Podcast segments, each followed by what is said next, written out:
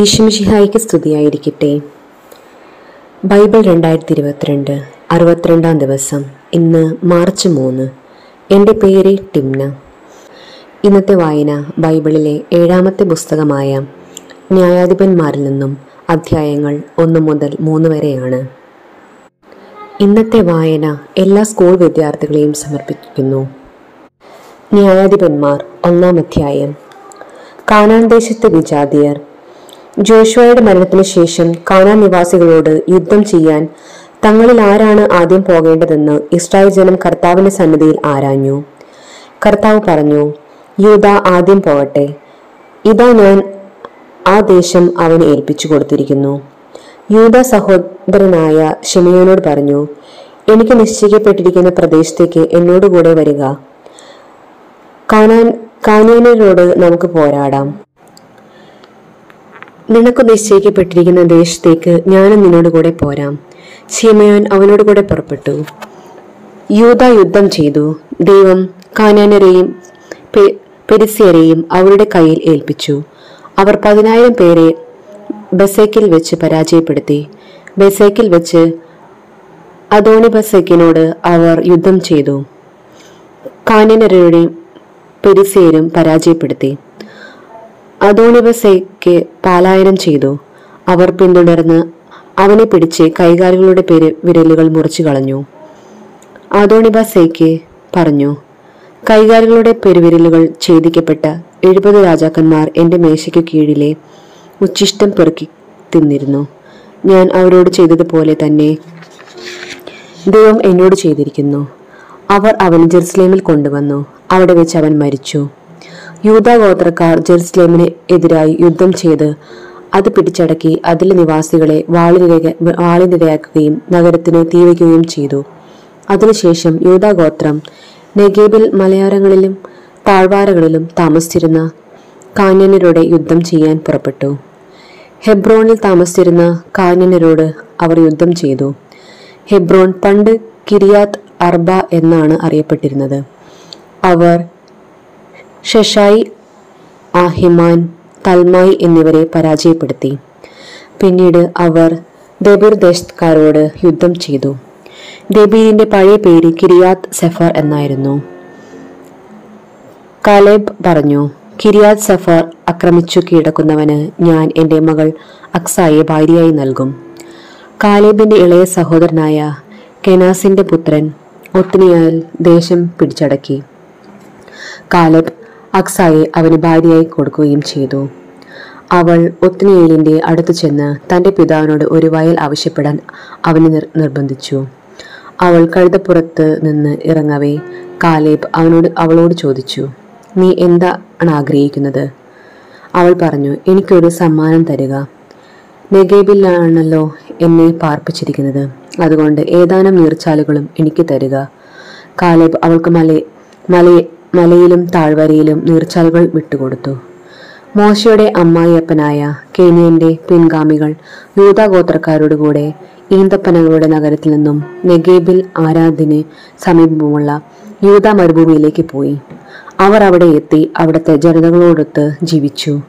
അതിനുശേഷം യൂദാ സഹോദരനായ ശിമയോനോടൊത്ത് പുറപ്പെട്ടു. സെഫാത്ത് നിവാസികളായ കാനാന്യരെ പരാജയപ്പെടുത്തി നിശേഷം നശിപ്പിച്ചു. അങ്ങനെ ആ പട്ടണത്തിന് ഹോർമ എന്നു പേര് ലഭിച്ചു.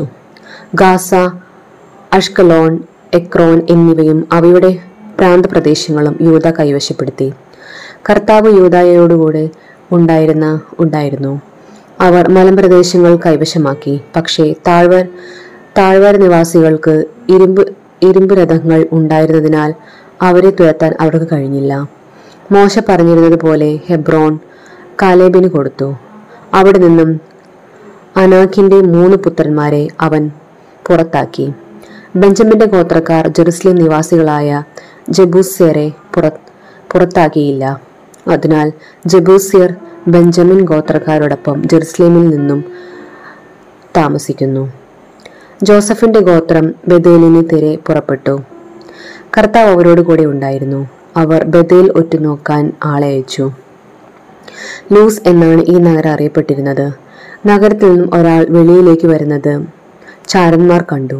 അവർ അവനോട് പറഞ്ഞു, നഗരത്തിലേക്കുള്ള വഴി ഞങ്ങൾ കാണിച്ചു തരിക, എങ്കിൽ നിശ്ചയമായും ഞങ്ങൾ നിന്നോട് ദയാപൂർവം വർത്തിക്കും. അവൻ അവർക്ക് നഗരത്തിലേക്കുള്ള വഴി കാണിച്ചു കൊടുത്തു. അവർ നഗരത്തെ വാളിനിരയാക്കി, എന്നാൽ അവനെയും അവന്റെ കുടുംബത്തെയും വെറുതെ വിട്ടു. അവൻ ഹിത്യരുടെ നാട്ടിൽ ചെന്ന് അവിടെ ഒരു നഗരം പണിതു, ലൂസ് എന്ന് അതിന് പേരിട്ടു. ഇന്നും ആ പേരിൽ അതറിയപ്പെടുന്നു.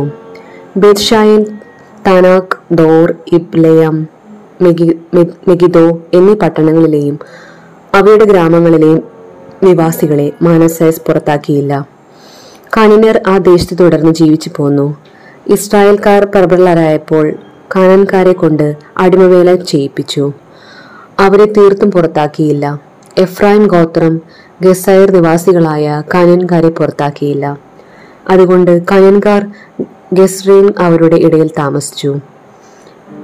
സെബുലോൺ ഗോത്രം കിത്രോൻ, നഹലോൽ എന്നീ നഗരങ്ങളിലെ നിവാസികളെ പുറത്താക്കിയില്ല. കാനാൻകാർ അടിമകളായി അവരുടെ ഇടയിൽ ജീവിച്ചു. അക്കോ, സിദോൻ, അഹലാബ്, അക്സിബ്, ഹെർബ, അഫീഖ്, റഹോബ് ഇവിടങ്ങളിലെ നിവാസികളെ ആശേർ പുറത്താക്കിയില്ല. അങ്ങനെ ആശേർ ഗോത്രക്കാർ തദ്ദേശവാസികളായ കാനാന്യരുടെ ഇടയിൽ ജീവിച്ചു. ബേത്ഷെമെ ഷിൻലെയോ, ബെറ്റ്സ് അനാത്തിലായോ നിവാസികളെ സഫ്താലി ഗോത്രം പുറത്താക്കിയില്ല. അവർ തദ്ദേശവാസികളായ കാനാൻകാരുടെ ഇടയിൽ താമസിച്ചു. ബെത്ഷെമയിലെയും ബെത്ത് അനാത്തിലും നിവാസികൾ അവർക്ക് അടിമകളായി തീർന്നു. ആമോര്യർ ദാൻ ഗോത്രത്തെ മലപ്രദേശത്തേക്ക് തള്ളിവിട്ടു. താഴ്വരയിലേക്ക് നീങ്ങുന്നതിന് അവരെ അനുവദിച്ചില്ല. ആമോര്യർ ഹെറസിലും ഐലോണിലും ഷാൽബീമിലും താമസം തുടർന്നു. എന്നാൽ ജോസഫിന്റെ ഗോത്രം അവരുടെ മേൽ ശക്തിപ്പെട്ടു. അവർ അടിമകളായി തീർന്നു. ആമോര്യയുടെ അതിർത്തി സേല മുതൽ മുകളിലേക്ക് അക്രൈംബെയും കയറ്റം വരെ ആയിരുന്നു. ബോക്കിമിൽ വെച്ചുള്ള മുന്നറിയിപ്പ്. കർത്താവിന്റെ ദൂതൻ ഗിൽഗാലിയിൽ നിന്നും ബോക്കിമിലേക്കോ ചെന്നു. അവൻ പറഞ്ഞു, നിങ്ങളുടെ പിതാക്കന്മാർക്ക് കൊടുക്കാമെന്ന് വാഗ്ദാനം ചെയ്ത ദേശത്തേക്ക് ഞാൻ നിങ്ങളെ ഈജിപ്തിൽ നിന്നും കൊണ്ടുവന്നിരിക്കുന്നു. നിങ്ങളോട് ചെയ്ത ഉടമ്പടി ഞാൻ ഒരിക്കലും ലംഘിക്കുകയില്ലെന്നും ഈ ദേശവാസികളുമായി യാതൊരു സംഖ്യവും നിങ്ങൾ ചെയ്യരുതെന്നും അവരുടെ ബലിപീഠങ്ങളെ നശിപ്പിച്ചു കളയണമെന്നും ഞാൻ നിങ്ങളോട് പറഞ്ഞു. എന്നാൽ നിങ്ങൾ എൻ്റെ കൽപ്പന അനുസരിച്ചില്ല. നിങ്ങൾ ഈ ചെയ്തത് എന്താണ്? അതിനാൽ ഞാൻ പറയുന്നു, നിങ്ങളുടെ മുൻപിൽ നിന്ന് ഞാൻ അവരെ പുറത്താക്കുകയില്ല. അവർ നിങ്ങളുടെ എതിരാളികളായിത്തീരും. അവരുടെ ദേവന്മാർ നിങ്ങൾക്ക് കെണിയാവുകയും ചെയ്യും. കർത്താവിന് ദൂതൻ ഇത് അറിയിച്ചപ്പോൾ ഇസ്രായേൽ ജനം ഉച്ചത്തിൽ കരഞ്ഞു. അവർ ആ സ്ഥലത്തിന് ബൊക്കീം എന്ന് പേരിട്ടു. അവർ അവിടെ കർത്താവിനെ ബലിയർപ്പിച്ചു. ജോഷുവയുടെ മരണം. ജോഷുവ ഇസ്രായേൽ ജനത്തെ പറഞ്ഞയച്ചു. അവർ ഓരോരുത്തരും തങ്ങൾക്ക് അവകാശമായി ലഭിച്ച ദേശം കൈവശമാക്കാൻ പോയി. ജോഷുവയുടെയും കർത്താവ് ഇസ്രായേലിനെയും ചെയ്ത വലിയ കാര്യങ്ങൾ നേരിട്ട് കാണുകയും ജോഷുവയ്ക്ക് ശേഷം ജീവിച്ചിരിക്കുകയും ചെയ്ത ശ്രേഷ്ഠന്മാരുടെയും കാലത്ത് ജനം കർത്താവിനെ സേവിച്ചു. കർത്താവിന്റെ ദാസനും നൂനിന്റെ മകനുമായി ജോഷുവ 110 വയസ്സിൽ മരിച്ചു. അവനെ ഗാഷ് പർവ്വതത്തിൽ നിന്ന് വടക്ക് എഫ്രായിം മലനാട്ടിൽ തിംനാത് ഹെറസിൽ അവന്റെ അവകാശഭൂമിയുടെ അതിർത്തികളിൽ ആ തലമുറ മുഴുവൻ തങ്ങളുടെ പിതാക്കന്മാരോട് ചേർന്നു. അവർക്കു ശേഷം കർത്താവിനെയോ ഇസ്രായേൽ അവിടെ നിന്ന് ചെയ്ത വലിയ കാര്യങ്ങളെയോ അറിയാത്ത മറ്റൊരു തലമുറ വന്നു. ബാലിനെ ആരാധിക്കുന്നു. ഇസ്രായേൽ ജനം കർത്താവിന് മുന്നിൽ തിന്മ ചെയ്തു. ബാൽദേവന്മാരെ സേവിച്ചു. തങ്ങളുടെ പിതാക്കന്മാരെ ഈജിപ്തിൽ നിന്നും കൊണ്ടുവന്ന ദൈവമായ കർത്താവിനെ അവർ ഉപേക്ഷിച്ചു. ചുറ്റുമുള്ള ജനങ്ങളുടെ ദേവന്മാരുടെ പിന്നാലെ അവർ പോയി.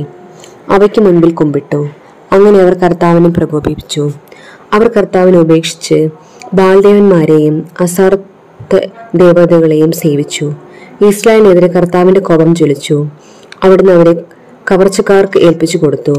അവർ അവരെ കൊള്ളയടിച്ചു. ചുറ്റുമുള്ള ശത്രുക്കളുടെ ആധിപത്യത്തിന് അവർ വിട്ടുകൊടുത്തു. അവരോട് എതിർത്ത് നിൽക്കാൻ അവർക്ക് കഴിഞ്ഞില്ല. കർത്താവ് ശബ്ദം ചെയ്ത് അവർക്ക് മുന്നറിയിപ്പ് നൽകിയിരുന്നതുപോലെ ചെന്നിടത്തൊക്കെയും നാശം വരത്തക്ക വിധം കർത്താവിന്റെ കരം അവർക്ക് എതിരായിരുന്നു. അവർ വളരെ കഷ്ടത അനുഭവിച്ചു. അപ്പോൾ കർത്താവ് ന്യായാധിപന്മാരെ നിയമിച്ചു. കവർച്ച ചെയ്യുന്നവരുടെ ആധിപത്യത്തിൽ നിന്നും അവർ അവരെ രക്ഷിച്ചു. എങ്കിലും ന്യായാധിപന്മാരെ അവർ അനുസരിച്ചില്ല. പ്രത്യുത അനേകദേവന്മാരുടെ പുറകെ പോയി അവരെ വന്ദിച്ചു. കർത്താവിന്റെ കൽപ്പനകൾ അനുസരിച്ച് ജീവിച്ച പിതാക്കന്മാരുടെ മാർഗത്തിൽ നിന്ന് അവർ വേഗം വ്യതിചലിച്ചു. അവർ അവരെ അനുകരിച്ചില്ല. നായകന്മാരെ നിയമിച്ചപ്പോഴൊക്കെ കർത്താവ് അവർ ഓരോരുത്തരുടെയും കൂടെ ഉണ്ടായിരുന്നു. അവരുടെ കാലത്ത് കർത്താവ് ശുശ്രൂഷകളുടെ കയ്യിൽ നിന്നും ജനത്തെ രക്ഷിച്ചിരുന്നു. കാരണം തങ്ങളെ പീഡിപ്പിക്കുകയും മർദ്ദിക്കുകയും ചെയ്യുന്നവർ നിമിത്തമുള്ള അവരുടെ രോദനം കേട്ട് കർത്താവിന് അവരിൽ അനുകമ്പ ജനിച്ചിരുന്നു. എന്നാൽ ന്യായാധിപൻ മരിക്കുമ്പോൾ അവർ വഴിതെറ്റി തങ്ങളുടെ പിതാക്കന്മാരെക്കാൾ വഷളായി ജീവിക്കും. മറ്റു ദേവന്മാരെ സേവിച്ചും നമസ്കരിച്ചും അവരുടെ പിന്നാലെ പോകും. തങ്ങളുടെ ആചാരങ്ങളും മർക്കടമുഷ്ടിയും അവർ ഉപേക്ഷിച്ചില്ല. കർത്താവിന്റെ കോപം ഇസ്രായേലിനെതിരെ ജ്വലിച്ചു. അവിടുന്ന് പറഞ്ഞു, ഈ ജനം അവരുടെ പിതാക്കന്മാരോട് ഞാൻ ചെയ്ത ഉടമ്പടി ലംഘിച്ചിരിക്കുന്നു. എൻ്റെ വാക്കുകൾ അവർ അനുസരിച്ചില്ല. അതിനാൽ ജോഷുവ മരിക്കുമ്പോൾ അവശേഷിച്ചിരുന്ന ജനതകളെ അവരുടെ മുമ്പിൽ നിന്ന് ഞാൻ നീക്കിക്കളയുകയില്ല.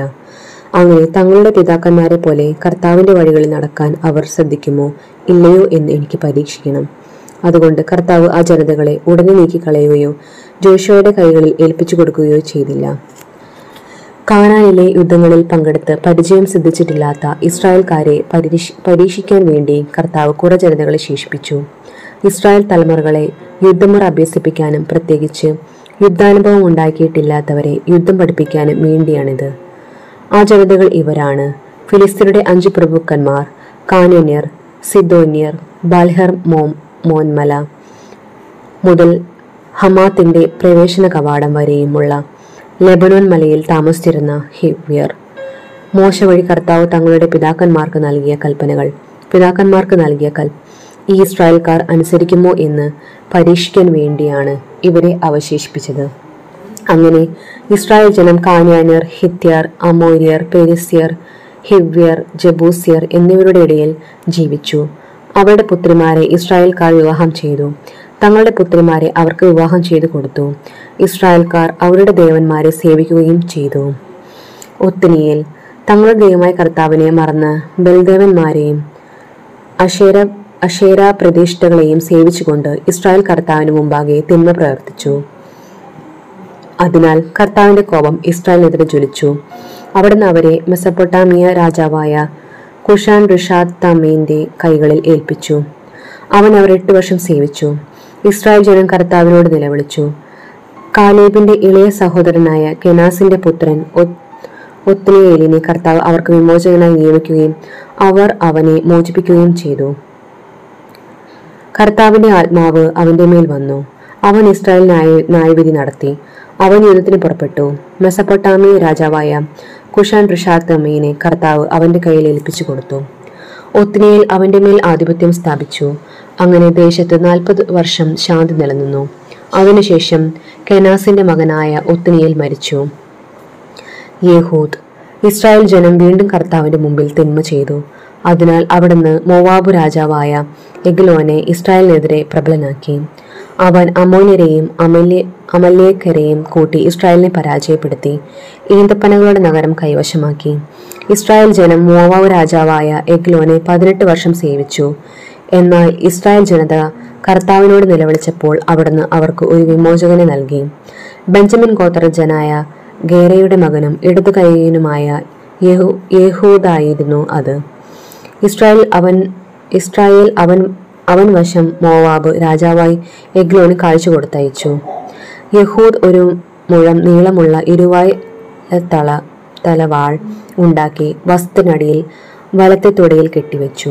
അവൻ മോവാബ് രാജാവായ എഗ്ലോന് കാഴ്ച സമർപ്പിച്ചു. എഗ്ലോൻ തടിച്ചു കൊഴുത്ത മനുഷ്യനായിരുന്നു. യഹൂദ് കാഴ്ച സമർപ്പിച്ചു കഴിഞ്ഞ് ചുമട്ടുകാരെ പറഞ്ഞയച്ചു. എന്നാൽ ഗിൽഗാലിൽ ശിലാവിഗ്രഹങ്ങളും അടുത്ത് ചെന്നപ്പോൾ അവൻ തിരിഞ്ഞു നടന്ന രാജാവിന്റെ അടുക്കൽ വന്നു പറഞ്ഞു, അല്ലയോ രാജാവേ, എനിക്ക് അങ്ങയെ ഒരു രഹസ്യ സന്ദേശം അറിയിക്കാനുണ്ട്. രാജാവ് പരിചാരയോട് പുറത്തു പോകാൻ ആജ്ഞാപിച്ചു. അവർ പോയി. രാജാവ് വേനൽക്കാല വസതിയിൽ ഇരിക്കുകയായിരുന്നു. യേഹൂദ് അടുത്തു വന്ന് പറഞ്ഞു, ദൈവത്തിൽ നിന്ന് നിനക്കായി ഒരു സന്ദേശം എൻ്റെ പക്കലുണ്ട്. അപ്പോൾ അവൻ എഴുന്നേറ്റ് നിന്നു. യേഹൂദ് എടുത്തു കൈകൊണ്ട് വലത്തു തുടയിൽ നിന്നും വാൾ വലിച്ചെടുത്തു. അവൻ്റെ വയറ്റിൽ ശക്തിയായി കുത്തിയിറക്കി. വാളോടൊപ്പം പിടിയും അകത്ത് കടന്നു. വാൾ ഊരി എടുക്കാതിരുന്നത് കൊണ്ട് കൊഴുപ്പ് അതിനെ മൂടി. അനന്തരം യഹൂദ് പൂമുഖത്തിറങ്ങി അവനെ അകത്തിട്ട് വാതിലടച്ചു പൂട്ടി. അവൻ പോയി കഴിഞ്ഞ് പരിചാരകർ വന്നു. മുറിയുടെ കതകുകൾ പൂട്ടിയിരിക്കുന്നത് കണ്ടപ്പോൾ അവൻ ദിനചര്യയ്ക്ക് രഹസ്യ മുറിയിലായിരിക്കുമെന്ന് അവർ വിചാരിച്ചു. അവർ കാത്തിരുന്ന് കുഴഞ്ഞു. എന്നിട്ട് മുറിയുടെ വാതിലുകൾ തുറക്കാന്നത് കണ്ടപ്പോൾ അവർ താക്കോൽ എടുത്തു തുറന്നു. അതാ, രാജാവ് തറയിൽ മരിച്ചു കിടക്കുന്നു. അവർ കാത്തിരുന്ന സമയത്ത് യഹൂദ് ശിലാവിഗ്രഹങ്ങൾക്കപ്പുറമുള്ള സേറയിലേക്ക് രക്ഷപ്പെട്ടു. അവൻ എഫ്രൈം മലപ്രദേശത്ത് എത്തിയപ്പോൾ കാഹളം മുഴക്കി. ഇസ്രായേൽ ജനമാലയിൽ നിന്നും അവൻ്റെ നേതൃത്വത്തിൽ താഴെയിറക്കി. അവൻ അവരോട് പറഞ്ഞു, എൻ്റെ പിന്നാലെ വരിക. കർത്താവ് നിങ്ങളുടെ ശത്രുക്കളായ മോവാബിനെ നിങ്ങളുടെ കൈകളിൽ ഏൽപ്പിച്ചിരിക്കുന്നു. അവർ അവൻ്റെ പിന്നാലെ പോയി മോവാബിനെതിരെയുള്ള ജോർദാന്റെ കടവുകൾ പിടിച്ചടക്കി. അതിലെ കടന്നു പോകാൻ ഒരുവനെയും അനുവദിച്ചില്ല. വീരന്മാരും കരുത്തുറ്റവരുമായ 10000-ഓളം മോവാബിനെ അവർ കൊന്നു. ഒരുവൻ പോലും രക്ഷപ്പെട്ടില്ല. അങ്ങനെ മോവാബ് ആ ദിവസം ഇസ്രായേൽ അധീനമായി.